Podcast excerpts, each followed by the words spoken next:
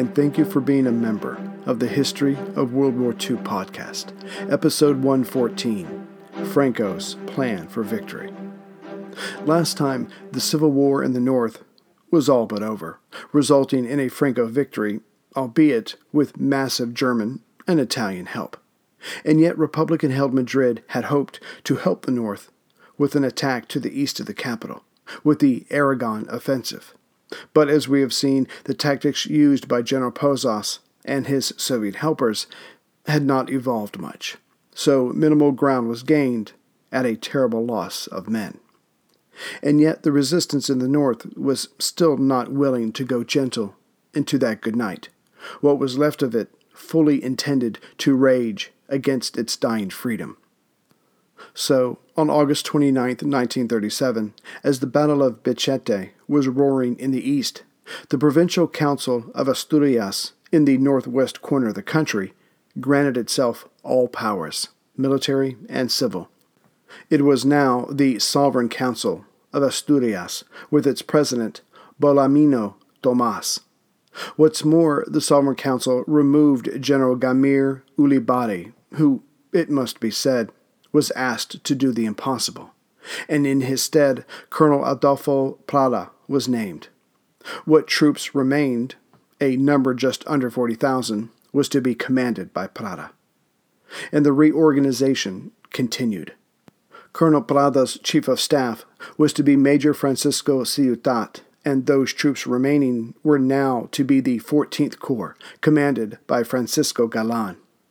But, as we have seen previously, their efforts, though valiant, were overcome by sheer numbers and the destruction of the Condor Legion and Italians. By the third week of October, the government in Valencia, on the east coast, slightly lower than Madrid, was evacuating. However, Franco's fleet blocked any ships from leaving and foreign ships from entering. When the Condor Legion sank the Republican cruiser Ciscar, any serious protection was gone. Still, many government officials managed to board smaller boats that went undetected, and those lucky few were carried to France. This only sped up the collapse of the Northern Front, as Valencia and its surrounding area had been trying to help the Catalans. Now that the North was all but out of the fight, both sides knew that those nationalist resources which had secured the victory, the Carlist troops the Italian Corps, and Colonel Antonio Aranda's Galician troops would be sent south and to the east. And though this transfer did not take effect until the next year, there was little Madrid could do to stop such a shift. But even before that movement could begin, it was important to control the coasts and sea lanes of the coming fighting areas. Hence, nationalist warships were moved out of the Bay of Biscay and sent to the Mediterranean. And, as stated previously, a coming command is not a command until someone has been placed in charge. And that someone for the coming war was Admiral Francisco Moreno, who had set up his naval and air command in Palma, on the largest Balearic island, 100 miles or 160 kilometers due east of Valencia. Meanwhile, the Republicans were on the exact opposite trajectory. Prime Minister Negrin seemed powerless to stop the fall of the anarchists, as they were the main bulwark against the Soviets. Meanwhile, the Catalan provincials, again no friend to the Russians, were still tied up in their internal struggles that saw the non communist labor union fighters lose power and their leaders jailed on trumped up charges. Both of these trends were directly related to the secret police run by Stalin's agents. Their repression quickly became known as an equal to that of dictator Don Miguel Primo de Rivera during the second half of the 1920s, as the police arrested anyone the communists believed needed to be arrested. Prime Minister Negrin matched their tenacity with his own censorship and arrests. Franco could not have done a better job. Of course, none of this changed the fact that Republican Spain was still tied to Moscow and Stalin. For one, most of the government's gold was in the Soviet capital, which, ironically, had been just as much Negrin's fault as it was Largo's, because the former had convinced the prime minister to send it there. So even if Negrin wanted to pull away from Stalin, not that that seemed to be the case, he could not. And yet, this did not stop Stalin from doing his own pulling away, which he did starting in late 1937, early 1938. Obviously, Franco's blockade had a lot to do with supplies actually reaching Republican held territory. But the truth was, less was being sent. Stalin could see for himself that Britain and France were not going to support Madrid, even if backing into such a position, even if doing so while grumbling about it. No, they seemed willing to let the non fascist, ever more left leaning Republicans fall to Franco. If this was the case, it only made sense for Moscow to get out before the Republicans were defeated, thus begging the question what was the current state of relations between Soviet Russia and the fascist countries. As we have seen in the regular series, in August of 1937, Stalin signed a non aggression pact with Chiang Kai shek's Nationalist China, which meant supplies had to go there as well. No, Stalin needed no fight with Hitler, as his purges were underway, thus, his military was weak, and now much supplies was heading to China.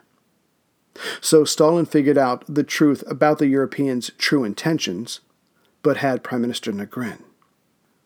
When Negrin first came to power and began his harsh measures, President Azana went along thinking it was what the desperate Republican government needed. However, as the president got to know his new prime minister better, he pulled back his support. Here was a power hungry man, which wasn't a deal breaker. However, he wasn't good at his job. He could not bring the people together and motivate them. In reality, the only thing they had in common was the desire to ruin President Luis Companys and his Catalonian government. As we have seen, that was underway, but it wasn't helping against Franco, who had a unified command. As for the former Prime Minister Largo Caballero, by the end of October he realized that the situation for Madrid was getting worse in all the important ways, and he still had his supporters. Maybe it was time to launch a new bid for the premiership. But by the time his eyes were open, too many of his former followers were joining with, or at least allying with, the communists. Still, for the sake of the country, he gave it a try. On October 17th, Largo spoke out. It was his first speech since losing his position in May. He spoke of the dangers Madrid currently faced, and though he did not list those who were leading them astray, he did mention in which direction the country should not go. But the communists were too well entrenched by now. For his pains, Largo was not appointed to any major committee, so carried himself off to Barcelona, where he kept busy, but with work beneath his status, and thus was not a threat to anyone. And yet, it was about to get much worse for the people of Republican Spain, which had nothing to do with Franco. Various security read communist services were put together under the name of SIM, or Service of Investigation Militar. Mirroring Stalin's purges back in Russia, anyone suspected of anything disloyal to the state, here meaning the communist cause, was arrested. And as the SIM admitted very few mistakes, hardly anyone was released when found innocent. This body became official in August of 1937 and, right out of the gate, became a monster that no one could control. Simply too many factions of it existed, whose local commanders had their own agenda to allow for any continuity. Personal enemies were hunted down, money was stolen, prison labor camps were set up, the labor of those men put money into the pockets of a corrupt few. Once inside a camp, torture of all kinds was carried out. Some, supposedly for scientific research, searching for more efficient interrogation techniques, but just as common was the desire to fulfill the instincts of a hired sociopath. A monster such as this could not stay long in the shadows. so many lives were destroyed that one year into its existence, the Minister of Justice, Manuel de Irujo, its nominal head, resigned.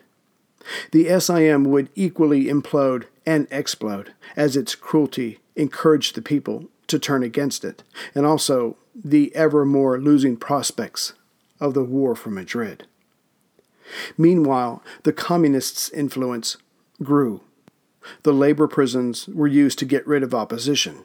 When someone became ill or was wounded, if they were not a member of the Communist Party, any succor was slow in coming. Those approached and asked to join the party could find themselves shot if they replied in the negative. Of course, the official charge was treason or cowardice, but the men were still just as dead. Yet one of the strongest indications to the outside world that something was amiss in Madrid was the International Brigade's drop in morale, in the form of letters sent home. The men who were told they were fighting for freedom were figuring out they were really fighting for the glory of the Communist Party. By October 1937, those communist members of the International Brigades were doubting their own allegiance to the party. Throughout 1937, several nationalities had either mutinied or had almost done so for various reasons, basically, their treatment from their communist officers. All this led to ever more foreigners being placed in labor camps, where life was cheap.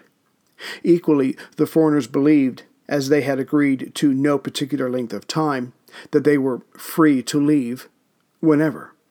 They soon discovered the truth, as many were imprisoned for desertion. The final straw seemed to be in September of 1937 when Prieto, the Minister of Defense, officially placed the international brigades under the Spanish Foreign Legion, which put them under the Spanish Code of Military Justice. It was then they were treated even worse. With the Republican North defeated, Franco had finally achieved parity with Madrid in regards to troop strength, with each side having somewhere between 650,000 and 700,000 men. But as 1938 went by, those numbers would continue to slide in favor of the nationalists. What's more, Franco now had the industry, coal and iron ore, and arms factory of the North working for him. Gearing up for 1938, Franco had his forces reorganized. Using five Army Corps, the Nationalists garrisoned the fronts, while their elite formations were woven into the new Army of Maneuver. This latter force would be used for offensive measures in the future. At this point, it would have behooved the Republicans to rethink their entire military organization and their tactics in a defensive light. And yet, Madrid nor their Soviet advisers were capable of such out of the box thinking. Now was the time, if they were to honestly stay in the war, much less thinking of winning, to give up their cumbersome offensives that had thus far gained them little additional territory, but cost them many lives. Instead of proceeding as usual, it would have been best to focus on defending what they still held while using smaller formations to harass the enemy at their weaker points, as well as hitting the enemy behind the lines. This would have forced Franco to focus on defending everything he now controlled with overwhelming strength, thus sapping his strength to go on the attack. But between the Spaniards' idea of fighting in a manly way and the Soviets' lack of imagination, which they normally saved for espionage, the Republic continued fighting along traditional lines, without superior numbers or having the right kind and numbers of weapons. And lastly, holding out until a general European war broke out, as most foreign ministers believed was only a matter of time. By the end of 1937, the Nationalists and their allies had 400 warplanes operating in Spain, and of these, more and more Messerschmitts were being used by the now experienced German pilots. Stalin assisted this air dominance of Franco by pulling out more of his Soviet pilots to help China fight the Japanese in Shanghai and in North China. To be sure, the Soviet made planes remained in Spain, but were being flown by less experienced Spanish pilots who were up against superior enemy aircraft. And for now, the Soviets were still trying to send planes to Spain, but Franco's blockade only grew tighter, hence, less supplies of all kinds were making it to Spain. Still, one of the last shipments to reach the Republicans that year dropped off 31 Katyusha bombers, which allowed the now defenders to construct four squadrons of bombers to go along with their four squadrons of older fighters. Up to this point, the Republicans' air attacks had their best results when attacking the enemy's airfields. In mid October, an air raid was launched against the Nationalist airfield at Saragossa, which brought about the destruction of every enemy plane on the ground. But as in so many other ways, Franco, on the advice of the Germans, began constantly moving his planes around and used, to a greater degree, dummy aircraft to fool the Republicans. Again, the Germans and Italians were helping Franco adapt to each situation, negating each victory, however limited, Madrid achieved. Meanwhile, Franco had decided to launch another attack at Madrid, now that his numbers were roughly equal to the enemy. This time, his attack at the capital would come from the northeast, along the Aragon front, close to the border between nationalist and Republican Spain. Franco knew that the northeast corner of Catalonia was in no shape to launch an offensive, so his army of maneuver should be relatively safe in putting their backs to Catalonia and driving southwest towards Madrid. The offensive would use the Saragossa Madrid road, with Valera's Army Corps of Castile on the left, the Italians in the center, and the Army Corps of Morocco on the right. The German and Italian air forces would support, and the Navarrese troops would act as reserves. It was an impressive array of men and weapons, and hopefully would be the beginning of the end of the Republican rebellion. Yet, standing in the way of this assault was Cipriano Mera's Fourth Corps, stationed around Guadalajara, some 15 miles or 24 kilometers northeast of Madrid. Mera's spies had learned of the operation before it was launched, and that it was massive. This threat was of the first order, so word was hastily sent to the capital. Recently promoted by the new administration, General Rojo was planning a large offensive of his own, west of Madrid, which would hopefully reach the Portuguese border, thus splitting the nationalist held area in two. But once word of this massive nationalist assault reached the Republican government, it commanded the military to come up with a plan to distract the nationalists' intentions. Due east of Madrid, by some 100 miles, or 160 kilometers, is the town of Teruel, which served as the provincial capital of the Teruel province. As the front line stood near it, Teruel was at the end of a nationalist controlled peninsula. As such, to those in Madrid, it seemed the perfect spot to launch an attack. The idea being to send in two forces that would meet up just west of the town and thus cut it off from nationalist control. It was also hoped that this would be enough to force Franco to not launch his capital threatening offensive. It was pointed out by others in uniform that as the planned diversion was not that far from the nationalist attack, those troops might end up being sent south to take on the Republican strike force attempting to take Teruel. If they did come this way and wipe out the strike force, then there went Madrid's only hope for any offensive action for a long time. But Rojo justified the risks, if only to himself. So the Republican strike force, which was about to head west, was told to turn around and make for Teruel in the opposite direction. Now heading east was some 40,000 men. General Enrique Fernandez 18th Corps, General Leopoldo Menendez 20th Corps, Juan Ibarrola's 22nd Corps, as well as the 13th and 19th Corps. In overall command would be Colonel Juan Hernandez Saravia of the Army of Levante. Per Soviet doctrine, each force would have its own supply of tanks. There would be no concentration of armor. The last two forces mentioned were brought in as Rojo did not trust the fighting spirit of their international brigades, or rather, their desire to fight the nationalists. However, their desire to fight against their allied communists was strong, as all cohesion began to break down. As for the British and Canadian battalions, their low morale showed in their upkeep of their weapons. Everything was dirty, most especially their rifles. As for the French, many of them would not be quiet about their anti Semitism, which ran counter to the argument of fighting for equality and freedom. Then there were the Germans, who could not hide their disdain or condescension of everyone. In all, most of the foreigners believed they were better than the Spaniards, and as such, few shared their packages from home of food and cigarettes.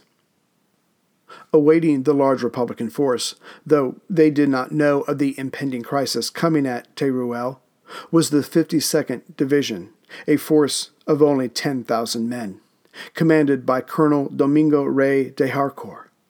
The colonel had already created lines of trenches, supported by strong points, some of which were on hills, and those had artillery, which completely dominated the town and its surrounding area.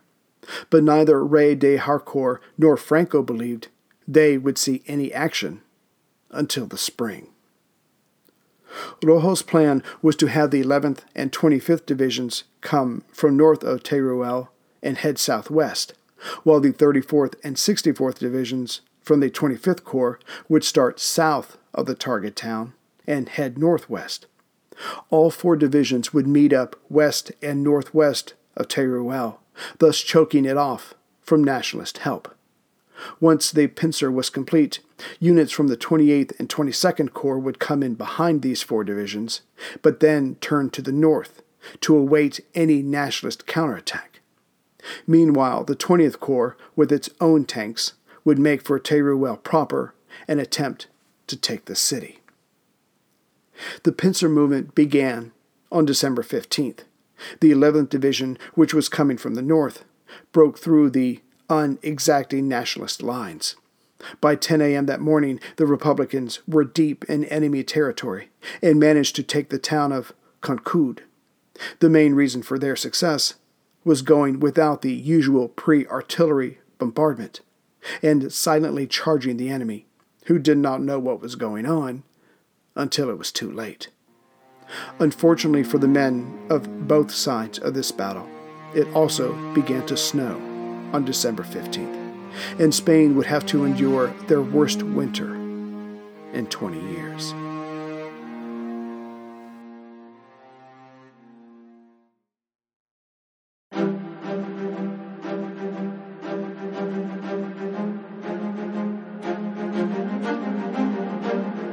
Hello, and thank you for being a member of the History of World War II podcast, episode 115 Desperate Measures. Last time, the Republicans had launched an attack due east of Madrid in order to stop Franco's latest attempt to come at the capital, now that he had parity with the enemy in terms of men. The attack, when it came on December 15th, was initially successful the pincer movement just northwest of Teruel had cut off the town from nationalist help. However, the Republicans had not improved their coordination of infantry and armor, which was about to show itself. In other areas of the attack, the tanks started off, but quickly left behind their supporting infantry. Hence, they had to stop to allow the men to catch up. This would happen five times on the first day of battle not a propitious beginning. But now that Teruel was isolated, the men of the 18th Corps joined up with those of the 22nd Corps at San Blas, in the center of the nationalist territory that was shaped like a peninsula, with Teruel at its end. This new defensive line began to take shape on December 20th. Meanwhile, the 40th Division came ever closer to the eastern edge of the target city. With things going so well, Rojo himself showed up, along with foreign journalists, including Ernest Hemingway, and examined his men's handiwork. Rojo hoped he would soon be able to report to Madrid the capture of a provincial capital. When news of this attack reached Franco, he reacted as a man slighted, not as a leader of a country. His German advisers told him to let the Republicans waste their time and men on the one town. After all, they were about to go in for the kill. They said it would actually help the nationalists to have so many of the enemy troops removed from the capital. But the more Franco pondered, the more he could not allow his hated enemy to have this small and probably temporary victory. His personal honor was at stake, or so he had determined. So, scratching the planned assault against the capital, he decided to save Teruel. The Germans reported back to Berlin. The Generalissimo decided from the start, for reasons of prestige of a special political nature, and at the cost of the already prepared attack via Guadalajara towards Madrid, to re establish the front around Teruel along the lines as it was on December 15th. Franco moved swiftly and impatiently. General Aranda was to reopen the way to Teruel with three divisions. General Davila was to take the 81st Division, which was about to threaten Madrid, and assist. Just as the new Republican defensive line was forming, Franco, in earnest, began to pull together an army to save the threatened Teruel. Davila would be in overall command, and he would have more men than ever before. The Army Corps of Galicia would come up from the south, while the Corps of Castile came south and would create its own pincer movement on the Republican one that had come before. Most importantly, this massive amount of infantry would be supported by any and all artillery units available, plus the Condor Legion. But here is where the weather dominated. The planes were unable to take off for a week, which meant that the first real assistance came in the form of the Condor Legion's anti aircraft batteries. Meanwhile, in Teruel itself, Lister and his tanks and the men of Colonel Enrique Fernandez quickly reached and encircled the town. Colonel Domingo Rey de Harcourt, the nationalist commander in charge, having only received orders from Franco to hold out, pulled back his 10,000 troops to the city center. He knew help was on the way.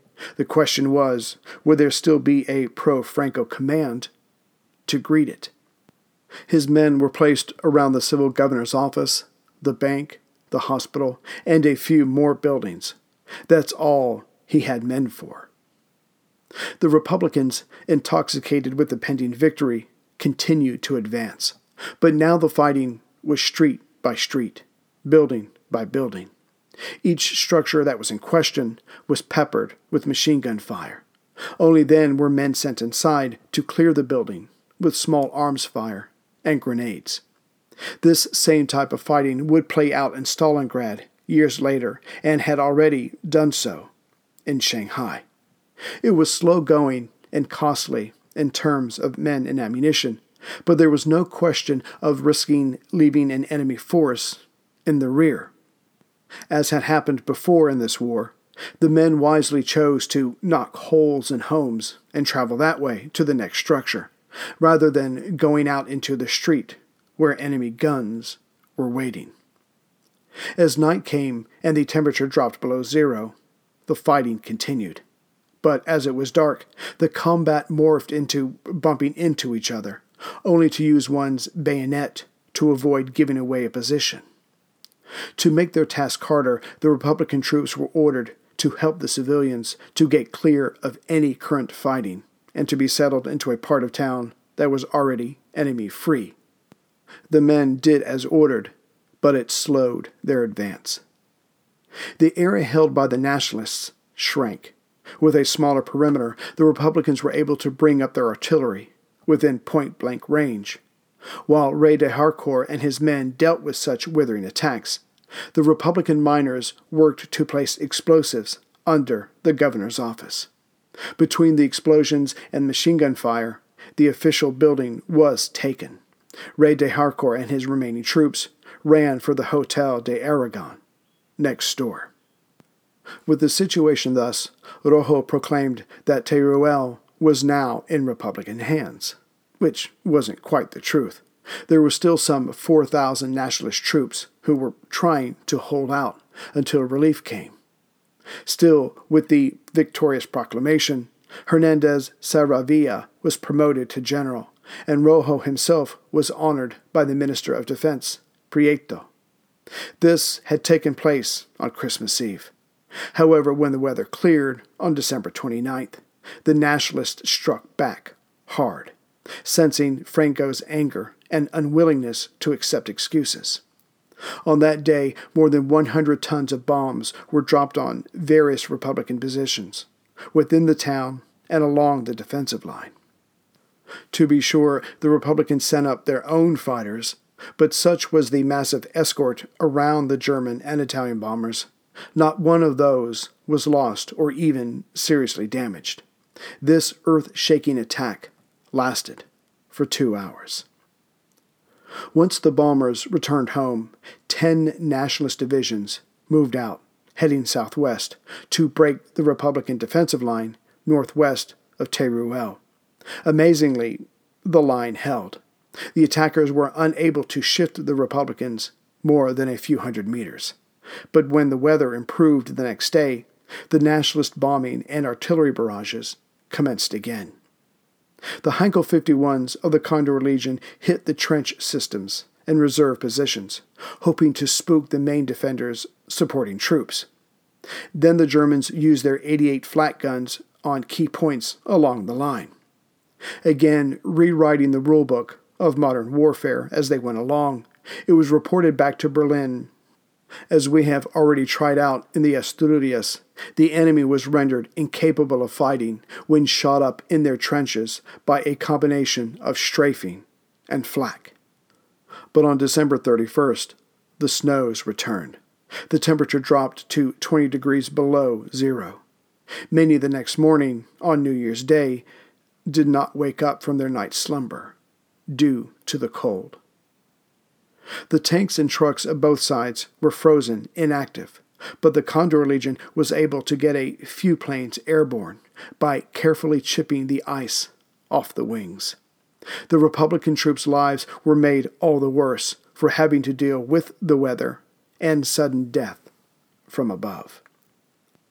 On that same day, the last of 1937, the Navarrese troops of Valino and Grandes retook the height just outside the town, called the Tooth of Teruel or Muela de Teruel.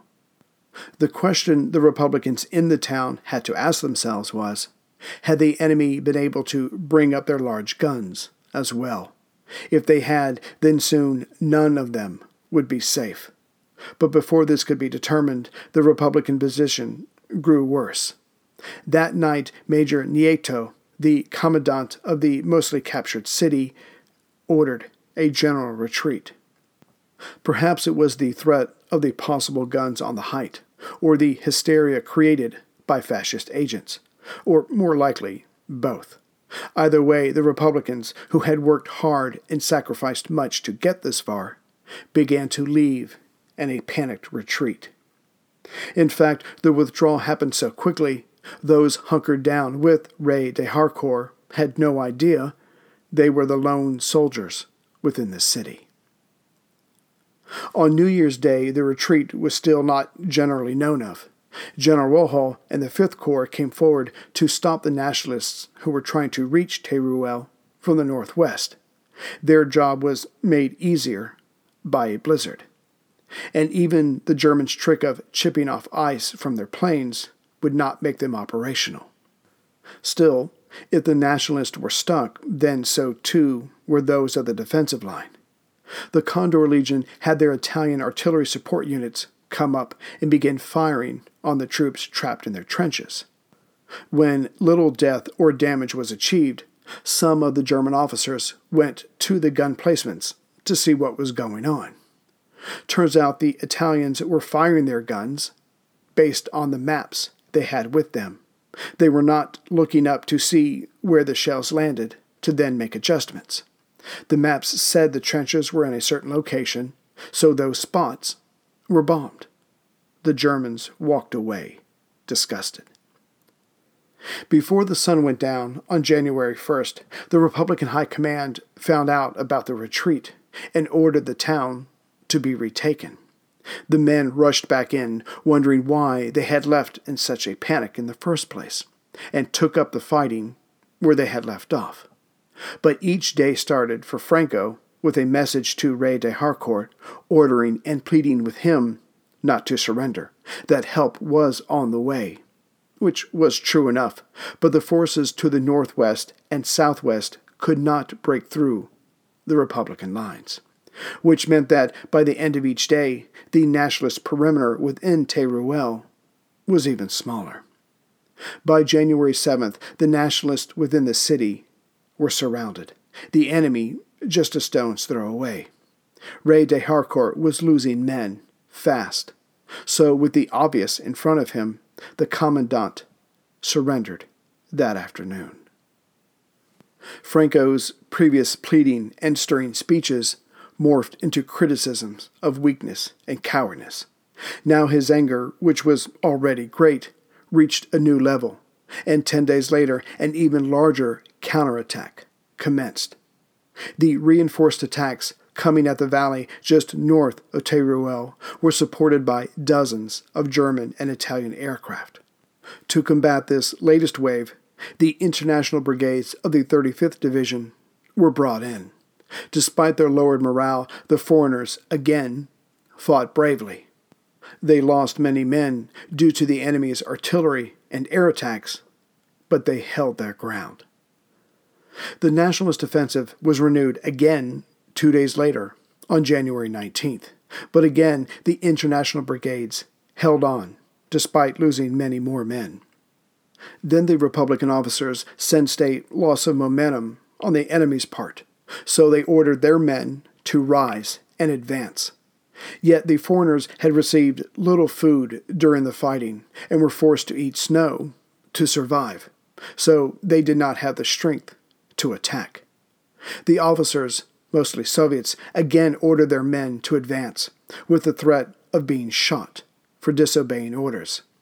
For the men of the 84th Mixed Brigade, this was too much. They refused, and some 46 of them were shot out of hand. The clashes of forces north of Teruel continued. By early February, the skies began to clear. It was still cold, but the conditions were now perfect for flying. And as Franco's blood was still up, some 100,000 men who were gathered along a 30 kilometer front, made up of Galician troops, Moroccans, Navarrese, and Italians, with 500 guns, were ordered forward. Their target was the city of Alfambra, just a bit further north than where the nationalists had been fighting. In truth, Franco was using his own pincer movement to attempt to cut off any help reaching the city by capturing a slice of Republican territory due north of Teruel. This would give the attackers control of the valley that led to the city. In all other directions, the city was dominated by heights. So, if this could be done, then the nationalists would have a more direct route to Teruel that went around the defenders' impressive line to the northwest. On February 5th, the attack started. Sadly for some of the Carlist troops, the Italian pilots above them mistook them for the enemy and sent two waves of planes down on them. Fortunately, their accuracy was not that great, and most of the men survived.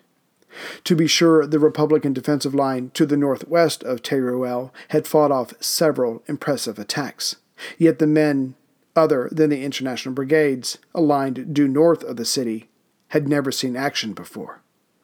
When the 100,000 men of Franco charged at them after their bombers and artilleries had had a go, the unexperienced soldiers ran away without firing a shot in anger. News of this debacle spread, and the Republicans within Teruel began to evacuate. Those to the northwest also started to pull away, not wanting the enemy to be able to swing in behind them. By February 22nd, the last of the Republican defenders had left the town. Some fighting north of the city continued for another four weeks as those unbloodied Republican troops had to fight their way through the now nationalist controlled territory. By the end, the Republicans had lost 60,000 men, the Nationalists 40,000. Horrific for both sides, but the numbers were still tilting ever more in Franco's favor. With the wasteful losses of a battle that should never have been fought, it was time for the blame game. The officers blamed the politicians, the politicians, the men in uniform. Either way, many of their best fighters were now dead. Those that survived were demoralized to a whole new level. Also, so many airplanes had been lost that Madrid would never recover in this area. Prime Minister Negrin and his government had only two hopes as March of 1938 opened up. One was to reopen a route to the French border to receive Soviet supplies, or two, to hope the Republican Navy, which had done little to date due to the lack of enthusiasm of their crews, would step up and protect the northeast coast, which of course made Franco pull his attention to the Aragon front. If his men could capture that entire area, then France would remain cut off and the Republican fleet would remain practically useless. Greetings, everyone, from Central Virginia. So, I'm sorry this did not come out on time. The last night of the month, of course, was Halloween, and the night after that, I had to eat half of my kids' candy. So, I want to apologize to you, not to my children.